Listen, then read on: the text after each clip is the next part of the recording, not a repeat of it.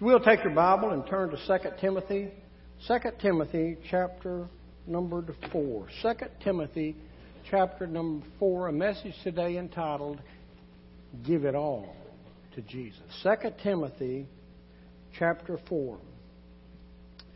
Years ago, a man named Phil Johnson wrote a song, and I'm talking 30, 40, 30, 35 years ago, wrote a song that took the church community by storm, took Christendom by storm. I happened to know Phil at that time uh, after he was after he was well known. I come to know him, and I know that he was shocked at how this song spread and its popularity.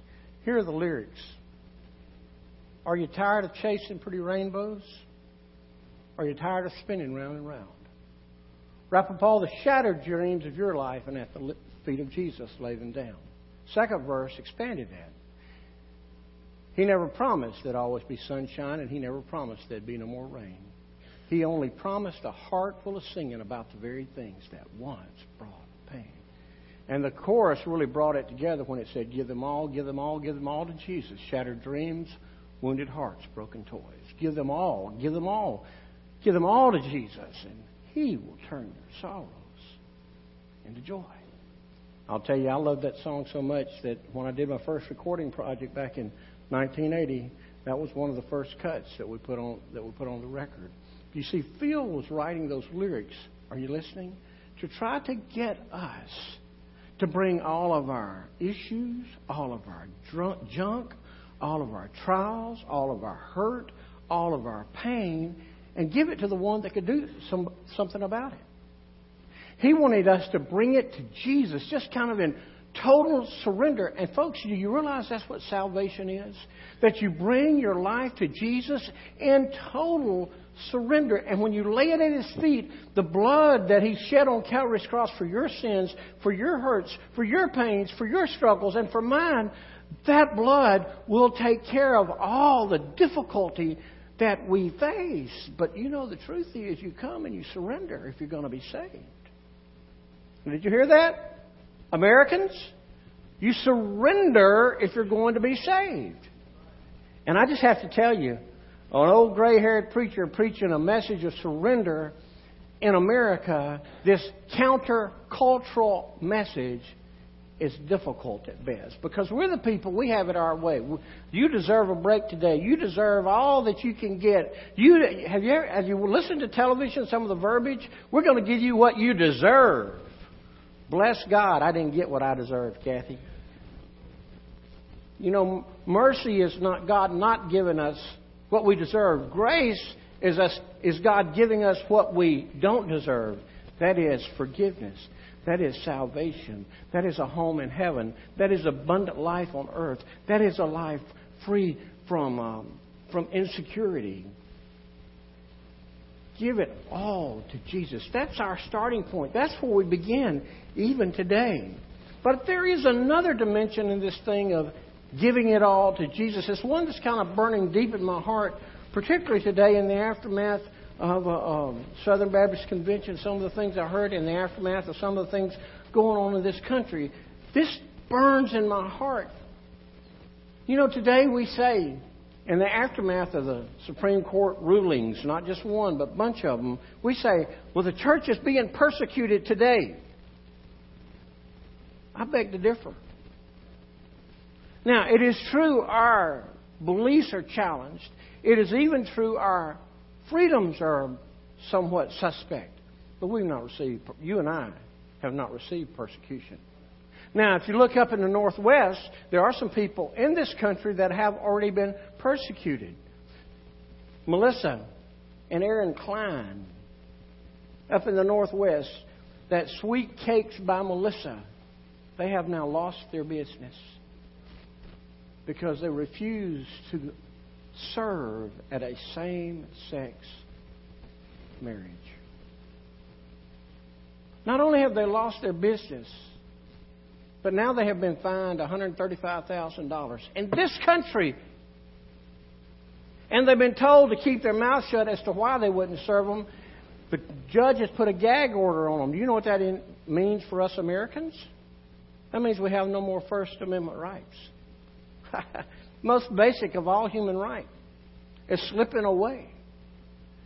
But even the persecution that they have felt now compares nothing to the persecuted church worldwide. Did you realize, you know, most of us in America, we kind of have, are you listening, teenagers? Most of us have our heads in the sand.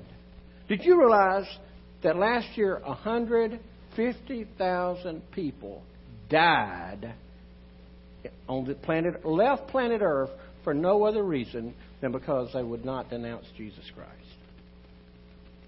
I mean, we watched 21 of them on the internet. Here's what I want to say to you. Here's what I'm trying to bring to you. These are our brothers and sisters. This is the church of the living Christ. If you've received Jesus as your personal Savior, if He's become the Lord of your life, you're in the family. And we're a part of their family.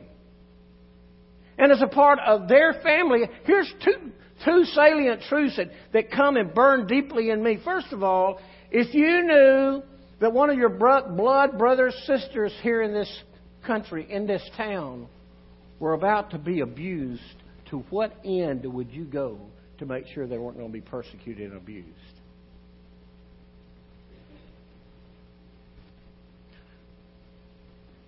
The second truth that I think needs to burn deep in our heart. Now, are you listening? The call to follow Christ is not a call to convenience and comfort and pleasure. The call to follow Christ is the call to die. Now, we don't know much about that in America, but we may be about to find out about it. It is a call to give your. Isn't it something? Jesus died for us. And now he calls us to die. Brother Jerry, I don't think I don't think that's right. I don't think I like that. Well, whether you like it or not, irrelevant because I don't get a voice. You don't get a voice. He's already said it. This is how he said it. He said, if anyone will come after me, if anyone will come with me, if anyone wants to be mine, he's got to deny himself, take up his cross. That's an instrument of death. And follow me. Now, I'm just going to tell you candidly Many people who sit where you're sitting today didn't sign up for that. We got told the benefits of being a church member. We got told the benefits of being baptized. We got told the benefits of the church. And I just want to say this to you there are many benefits to following Christ, but make no mistake, the call to follow Christ is the call to die and the history of Christianity is written in the blood of Christians, Christ followers. Now, it is against that backdrop, it is against that backdrop that we come to 2 Timothy, particularly 2 Timothy chapter 4. For you see, 2 Timothy is, is the last recorded words of the Apostle Paul. He was quite likely in Mamertine prison in his second imprisonment. And he was in prison for no other reason than for his faith in Christ and for preaching Christ. And he's thinking about this little preacher boy, Timothy. The last three letters he wrote Timothy, his first letter. Then he wrote Titus. And in his last words on this earth were Second Timothy. When I read this letter, this particular letter that we call a book in the Bible, I am sobered at Paul, what he was facing. So now we're in chapter 4 of 2 Timothy. So you're reading not only the last letter, but we're reading, we're reading the last words of the last letter. If you will, to honor what we know to be the Word of God, let's stand together if you possibly can, as we read these three verses. Paul writes this to this young preacher, and he says, Timothy, For I am already being poured out as a drink offering, and the time of my departure, that would be death, has come. I have fought the good fight. I have finished the race. I have kept the faith. Henceforth there is laid up for me the crown of righteousness, which the Lord, the righteous judge, will award to me on that day, not only to me, but also to all who have loved his appearing. Father, I pray that for the next few minutes, I pray that you will take your word and impress our hearts in ways like you've never impressed it before. Ask for you to fill our hearts today, and now we pray for you to break our hearts. Reveal to us who we are. Reveal to us who you want us to be. Convict us where we've fallen short of your perfect will. In Jesus' name, amen. Thank you. you may be seated. When you read the scripture I just read, the most common place people want to jump off and start talking about and questioning is in verse 8. Everybody wants to talk about that crown of righteousness, and they, without a doubt they'll say, Brother Jerry, crown of righteousness. Which crown is that? You know, the New Testament talks about five crowns, and everybody's worried about the crown. What crown am I going to get? But here's what I'm going to tell you. As I read that, Paul said, The crown of righteousness which the Lord, the righteous judge, will award to me. He is not nearly as worried about the crown as he is the crown bearer. This is the one who arrested his soul on the, on the road to the Damascus, the one that knocked him off his horse and on the ground and saved his soul, the one who spoke to him, made him blind, made him able to see, the one who protected him. He wanted to see Jesus, the one who saved his soul. So we miss it that way. The second thing when I look at this text that people want to talk about is everybody likes to talk about verse 7. You know why? Because verse 7 is what we want done at our funeral. I have fought the good I have fought the good fight, finished the race, and kept the faith. I just want to say this to you confessionally. I've stood behind this pulpit either as a worship leader, not particularly this pulpit, but I've stood behind the pulpit for over 40 years, either as a worship leader, minister of music, or as a pastor. And when I see my life in light of Paul,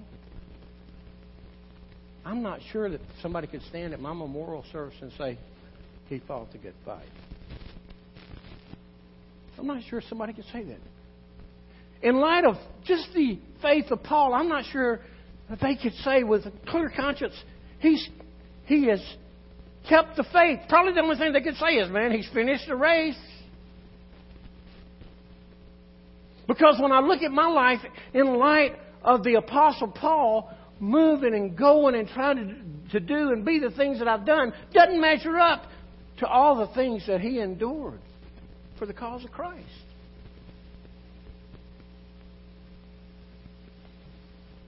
How about you?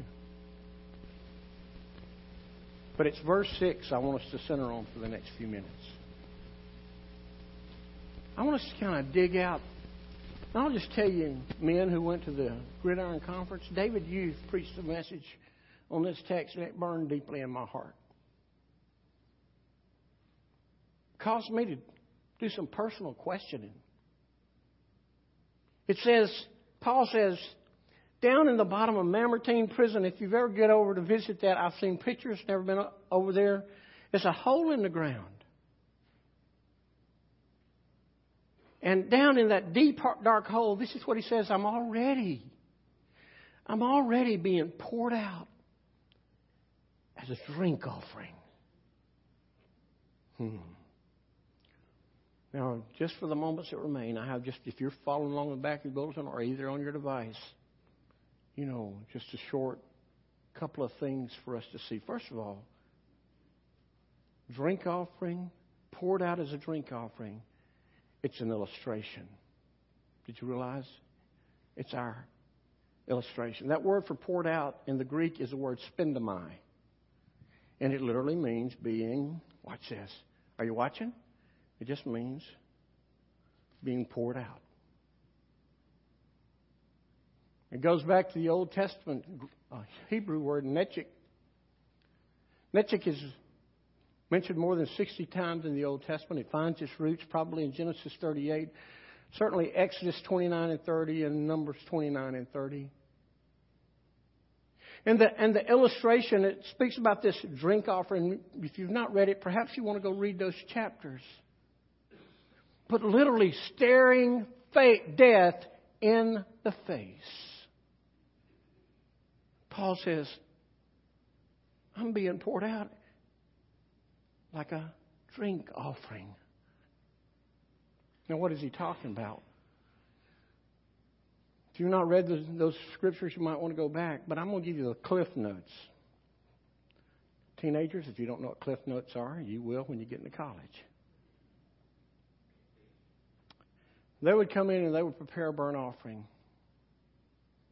And as the offering burned, or either as the offering began to ember, the priest would take a hin, what some translations call it. It was about a quarter two. And in the bottle could either be wine or oil. And they would come out and over that burnt offering,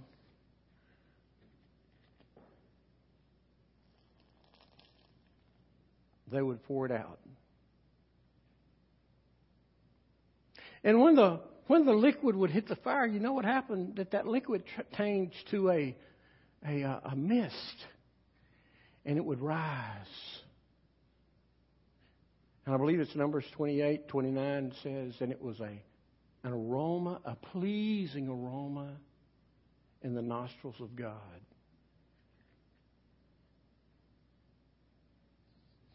It was a pleasing aroma because it was an aroma of obedience. But let me just say this to you. When they poured it out, they poured it all out. It was unthinkable to keep a part of it for later. This was to the God, this was to our God. And I dare say that they even shook it a little bit to make sure there was no residual left. Can I ask you a question? If you were charged with pouring it out, would you keep a little bit for later? Would you keep a little bit for yourself? Or would you pour it all out? It's an illustration. But it also, number two, it's our motivation. It motivates us. How so? This is very simple. It is our connection. Let me just make the connection of our life, the connection with, with our life to this illustration. Just as sure, just as sure as the drink offering poured out, the, the, the liquid was poured out on the offering, on the uh, sacrifice as a drink offering, just as surely as that pleased God Paul said, I'm being poured out the same way as that drink offering, and God expects you to pour out for Him. You see, it's a parallel of your life. If you can just see it, Paul poured out his entire life on the altar of service he uses that word poured out in Philippians 2, when he, and he talks about it being service and work and sacrifice. Oops, there's that word again. He's calling us to place our lives on the altar for Him. He's calling us to come and be saved. He has called us beyond being saved. He's, he's called us to service. He has given us gifts to be used. But it begins on the altar. Second thing I'd just bring to your attention quickly the contents of the bottle. I told you it could be wine, which was more prevalent than anything else. It could be the wine. It could be oil. I ask you today, what is in your bottle? Who has filled your bottle? Who has filled your life? Have you opened your life in that surrender that we talked about? And let the Holy Spirit come in, let God Himself come in and fill your life so that you can literally pour your life back on to the altar so that it'll be a pleasing aroma in His nostrils. If you've not given your life to Christ, the contents of your bottle is not going to be pleasing to Him. Can you imagine? Instead of having that holy wine and that holy oil in the bottle, can you imagine what would happen if it had gone down and got so creek water or dirty water? What would happen if they put some sewage in there and poured out? You say, Brother Jerry, that's drastic. Well, I wonder how many times. I mean, you can read in the Bible, and he says, man, your sacrifice, don't even bring it to me because it's not worthy. What is in your life? The connection, the parallel to your life, the contents, what's in your life. Now, I want to give you the challenge, and we're done. The challenge. Paul says, I'm already being, I'm already being poured out. And some of you will say, Well, I poured my life out. Really? Old Maxwell House commercial, good to the last drop. Have you poured out all your life on His altar? Or have you kept back a little bit for yourself? God can have everything I am except my work. God can have everything I am but my money. God can have everything I am but my family. God can have everything I am but my time. God can have everything I am but. You know, the truth is, it would have been unthinkable for the priest not to pour out that bottle. I just want to say this to us. It is unthinkable today to keep anything back from our Heavenly Father. If Jesus died for you, He's now called you to die to yourself and come to Him. Yes, He may take some things away from you, but He'll never take anything away without replacing it with something better and more permanent. Give it all to Him.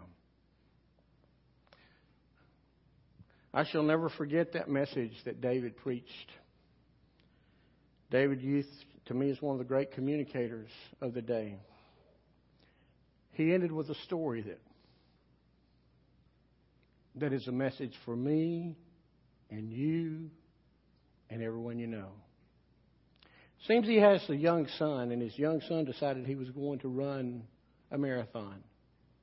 So the little guy trained and he got ready, and the you know how it is. You get to that starting line that first day, everything is pumping and going and everything. And as everybody started assembling around the uh, starting line, David said, "I looked over there, and there was someone that everybody in our community knew was a very successful marathon runner." And he said, I looked at my boy and I thought, hmm, that'll help. He said, so I went over to this guy and I said, look, you're a veteran at this. My little boy is running his first marathon today. And said, Would you give him a little word of encouragement? And David said that the marathon runner walked over to his son and he got down on his knee so he could see him eyeball to eyeball. And he said, Son, when you get through with this race, if you've got anything left, you have not run a good race.